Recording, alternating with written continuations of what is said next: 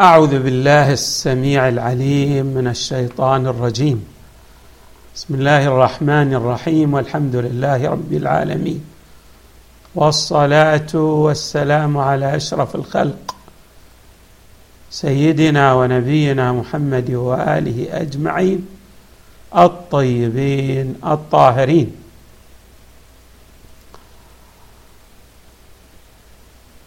تتمه وإيضاح في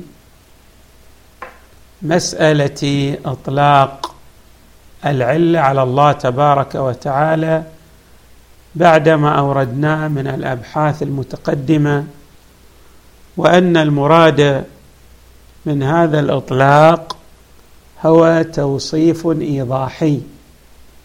كإطلاق الصانع أو الخالق أو الرازق أو المنعم أو سائر الإطلاقات على الله. وأن المسألة في الأسماء والصفات كما ارتأينا لا تختص بما ورد في الكتاب والسنة فحسب بل أن بعض ما ورد في الكتاب والسنة لا يحسن إطلاقه على الله لأنه ورد والمراد من إطلاقه تعبير مجازي بمعنى يراد المعنى اللازم من الإطلاق مثل أن الله يمكر أو يستهزئ المراد بمكره ترتيب أثر الماكرين. عليهم يعني إرجاع ما مكروا به عليهم. وهكذا الأمر في الاستهزاء وما ورد من هذا القبيل وعلى هذا النسق. فيما يتعلق بإطلاق العلة على الله تبارك وتعالى هناك مسألة جد هامه هي مسألة ارتباط الكون المحدث المعلول. الكون ما كان.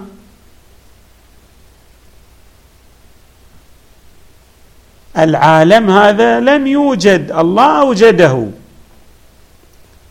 أوجده على حد تعبير الصديق الزهراء عليه السلام. لا من شيء. فاذا الله ما ك...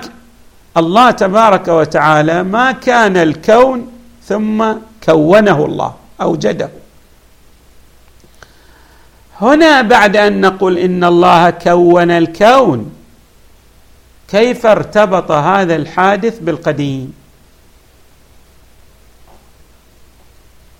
في مسألة إذا قلنا إن الله تبارك وتعالى علة تامة والتي نشأ من هذه المسألة الإشكال في أن الله تبارك وتعالى إذا كان علة تامه يلزم أن يكون العالم قديم لأنه وجد مع الله الله هو علته التامة وقد أجبنا على هذا الإشكال ببعض البيانات المتقدمة. طبعا هناك طرق أو بيانات متعددة للفلاسفة في أن ارتباط هذا الحادث بالقديم لا يلزم منه إشكال لأنه عندما تسأل لماذا هذا وجد في الش... في الزمن الكذائي ولم يوجد منذ القدم أجابوا عن ذلك بأجوبة بأن الله مثلا فاعل بالرضا أو فاعل بالعناية أو فاعل آه، بالتجلي وما إلى ذلك من الأجوبة. نحن أشرنا فيما تقدم بأن الله تبارك وتعالى مسألة الخلق ومسألة كيفية ارتباط الحادث بالقديم وإن أورد لها الفلاسفة والعلماء حلولا ولكن هذه الحلول يمكن للإنسان أن لا يتقبل هذه الحلول أو آه، يرد بعض هذه الحلول. يعني ليس من يقول بأن الباري تبارك وتعالى هو العلة الذي يرجع الخلق إليها يلتزم بما قاله. نعم. العلماء من الفلاسفة والحكماء بأن الله فاعل بالرضا أو بالتجلي. لا, أو بالعناية. قد لا يقبل هذه الأقوال وفي هذه المسألة ماذا يقول؟ يعني يقول إن مسألة ارتباط الحادث بالقديم هذه عقل الإنسان لا يصل إليها. يعني لا يستطيع هو يعلم بأن الله أوجد الخلق هو العلة التامة لإيجاد الخلق. ولكن كيف ارتبط الحادث بالقديم؟ لا يفهم هذه المعضلة لا يفقه هذه المسألة. هناك مسائل كثيرة لا يستطيع العقل الإنساني أن يصل إليها. وكما أن هناك مسائل في الرياضيات غير قابلة للحل أو أن العقل غير قادر على الوصول إلى حلها. هناك أيضا مسائل في الفلسفة وفي الحكمة وفي سائر العلوم الأخرى عقل الإنسان لا يصل إلى فهمها. في نظرنا نعم أن الله تبارك وتعالى ليس بفاعل بالقسر. يعني أن الله تبارك وتعالى هو فاعل مختار. إن شاء أوجد هذه المفردة من الوجود في الزمن الكذائي وتلك المفردة الأخرى في الزمن المغاير لها. الله تبارك وتعالى هو علة تامة قطعا لعالم الوجود. وقولنا علة تامة بمعنى أنه لا يحتاج إلى غيره وأن هذا الوجود بأكمله وبشراشره على حد تعبير الفلاسفة يرجع إلى الله. أما كيف وجد هذا المخلوق في الزمن الكذائي؟ ولم يوجد في الزمن الكذائي هذا ما نعرف. لأننا نجهل من المعارف والقوانين والأمور أكثر مما نعلم. لكن هذا لا يلزم. إذا قلنا بأن الله تبارك وتعالى عله تامه للخلق يعني هذا يلزم منه أن نقول بأن العالم قديم ابدا. العالم حادث والله هو العلة. كما إذا قلنا إن الله تبارك وتعالى صانع. طيب لو أطلقنا عليه صانع أو رازق هل يلزم أن يكون هناك الله رازق إذ لا مرزوق؟ لأن جميع صفاته لأن جميع الصفات حتى الصفات الفعلية كما هو التحقيق ترجع إلى الصفات الذاتية كما برهن على ذلك فلسفيا. فاذا جميع مفردات الوجود الله تبارك وتعالى أحدثها أوجدها وهو الذي يمدها. يعني لولا أن الله تبارك وتعالى يفيض عليها الوجود لانعدمت لا شيئية لها. أما كيف يفيض الله الوجود على الموجودات؟ هذا لا نعلم به. الله منعم على الوجود. هذه المسألة مسألة لا يصل العقل إلى إدراكها. يعني ليس كل مفردات المسائل العلمية يحيط بها الإنسان أو العالم أو الفيلسوف أو الحكيم علما. وما أوتيتم من العلم إلا قليلا. الذي نؤمن به. نؤمن به ماذا؟ أن الله تبارك وتعالى هو نعم الموجد الخالق الصانع العلة لهذا العالم. هذا لابد أن نعرف. لكن لو قلنا صانع لا يلزم أن يكون معه مصنوع في قدمه. لو قلنا إن الله تبارك وتعالى رازق لا يلزم أن يكون هناك مرزوق في عالم القدم. كما لو قلنا عالم لا يلزم أن يكون هناك معلوم لأنه هو عالم وعلمه لا حد له.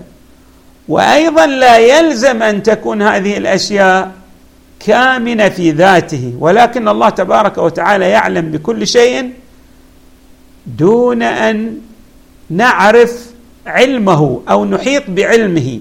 لأن علمه تبارك وتعالى هو ذاته التي لا تقبل الإحاطة لأنها لو أحيط بها لأصبحت من الذوات الممكنة. تعالى الله عن ذلك علوا كبيرا.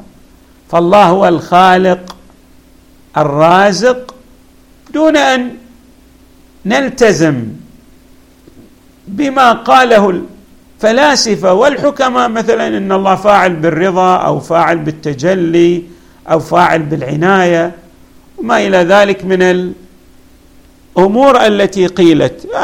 نحن لا نفقه كيفية إحداث الخالق تبارك وتعالى لخلقه ولكن نعلم جازمين قاطعين ب نعم حتى بما أوردناه من مطالب. اللي سميناها المطالب يعني النتائج التراتبية. نحن نعلم بالنتائج التراتبية أن الله تبارك وتعالى هو الذي أوجد هذا العالم وأحدثه. أما كيف ارتبط العالم المحدث الحادث كيف ارتبط بالله؟ هذا لا نعي. كيفية الارتباط؟ ارتباط الحادث بالقديم لا نستطيع أن ندركه أو أن نحيط به علما. إذا علمنا بهذه المسألة كثير من المسائل تزول عنا تنحل. طيب لو أن شخصا آمن ببعض يعني النظريات التي قال بها الحكماء يعني آمن بأن الله تبارك وتعالى فاعل بالتجلي أو فاعل بالعناية أو فاعل بالرضا وما إلى ذلك. يعني هذا لا لا لا يقدم ولا يؤخر لأن مسألة الجانب العقدي في العلم بالله تبارك وتعالى يرجع إلى ماذا؟ إلى الشخص إلى نفسه. هناك مراتب في التوحيد. أعلى مراتب التوحيد هي التي عليها وصل إليها المصطفى صلى الله عليه وآله وإمامنا أمير المؤمنين عليه السلام والأئمة من أهل البيت عليهم السلام. لكن في بقية مراتب التوحيد الناس يتفاوتون وبالتالي هذا التفاوت معنى ذلك ولذلك الله تبارك وتعالى يعني يعلم وهو الذي أنزل القرآن على عباده أن الذي يفقهه الناس الذين يتلقون هذه الآيات مختلف. ومع ذلك لم يوجد آيات تنص في مدلولها على أنه ينبغي أن يفهم من القرآن هذا الفهم الخاص. النبي أيضا صلى الله عليه وآله لما سأل الجارية أين ربك؟ مضمون. قالت يعني أشارت إلى السماء. هل أن الله في السماء؟ قال هذا. وقد أشار النبي صلى الله عليه وآله إلى أنها موحدة يعني تؤمن بوجود الله مع أن نحن نؤمن بأن الله ليس في مكان.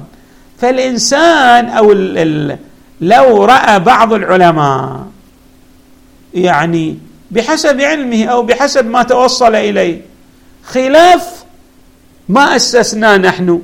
بأن هذه مسألة ارتباط الحادث بالقديم لا نحيط بها علما. قال هو أنا أعلم بكيفية ارتباط الحادث بالقديم وأورد مثلا مبنى من المباني التي قال بها الحكماء مثل مبنى مثلا الفاعل بالعناية أو الفاعل بالرضا وآمن به.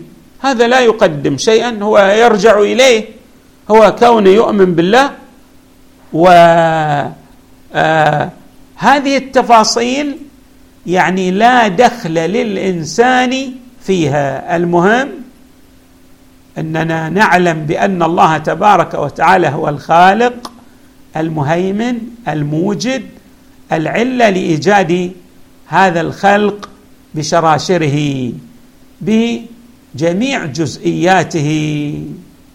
دون أن نحيط بكيفية ارتباط الخلق بالخالق تبارك وتعالى. نحن نؤمن. يعني أن إطلاق الأسماء والصفات عليه كما أشرنا في بحث سابق عندما نصفه تبارك وتعالى بأي وصف نحتاج أن نقرن هذا الوصف بشنو؟ بتنزيه لله تبارك وتعالى. لأن الله تبارك وتعالى لا يوصف بوصف محدود لا حد له. نعم كل موصوف مصنوع. صانع الأشياء غير موصوف بحد مسمى هذا نؤمن به. لم يتكون فتعرف كينونته بصنع غيره هذا أيضا صح. حقيقة لا مريه فيها. ولم يتناهى إلى غاية إلا كانت ماذا؟ هذه الغاية غيره يعني لأنه لا حد له. هذه حقائق في التوحيد لله تبارك وتعالى. لكن لا يعني ذلك أن من قال إن الله تبارك وتعالى هو علة لإيجاد هذا العالم يعني إنه يؤمن بأن الله تبارك وتعالى له حد. فرق بين قولنا بأن الله تبارك وتعالى هو علة هذا العالم وبين القول إن انه إن الله تبارك وتعالى له حال. طيب إذا عرفنا هذا أيضا الله تبارك وتعالى قدرته لا تحد لأن القدرة هي ذاته. القدرة هي ذاته. ولهذا نعم جاء في بعض تعبيرات الروايات إنما عرف الله من عرفه بالله. برهان الصديقين. يعني أنت تعرف الله تبارك وتعالى بالله. لماذا؟ لأن غاية المعرفة بالتقسيم الثلاثي للوجود وجود واجب وجود ممكن وجود ممتنع. فراح عرفانك للواجب قرينه تعرف الممتنع وبالتالي تعرف أن الوجود الممكن يستند إلى وجود الله تبارك وتعالى. ولهذا أيضا جاء في الروايات فمن لم يعرفه به يعني من لم يعرف الله تبارك وتعالى فليس يعرفه. ثم الرواية تعبر الله خالق الأشياء لا من شيء. الله خلق الأشياء لا من شيء. فهو تبارك وتعالى لا يحد لا يوصف ومن زعم أنه يصف الله تبارك وتعالى ويحدده فهو لم يعرف الله تبارك وتعالى. كما أن الله تبارك وتعالى خلو من خلقه وخلقه خلو منه. لكن كما جاء في بعض الروايات يعني هو بائن من خلقه ليس بينونة عزلة. لأن وجوده لا حد له ووجود الممكنات وجود محدود. فاذا اتضح من مما اوردناه أن الله تبارك وتعالى هو الموجد للخلق وأن الخلق في وجوده فقير مفتاق إلى وجود الحق تبارك وتعالى. وصلى الله وسلم وزاد وبارك على سيدنا ونبينا محمد وآله أجمعين الطيبين الطاهرين.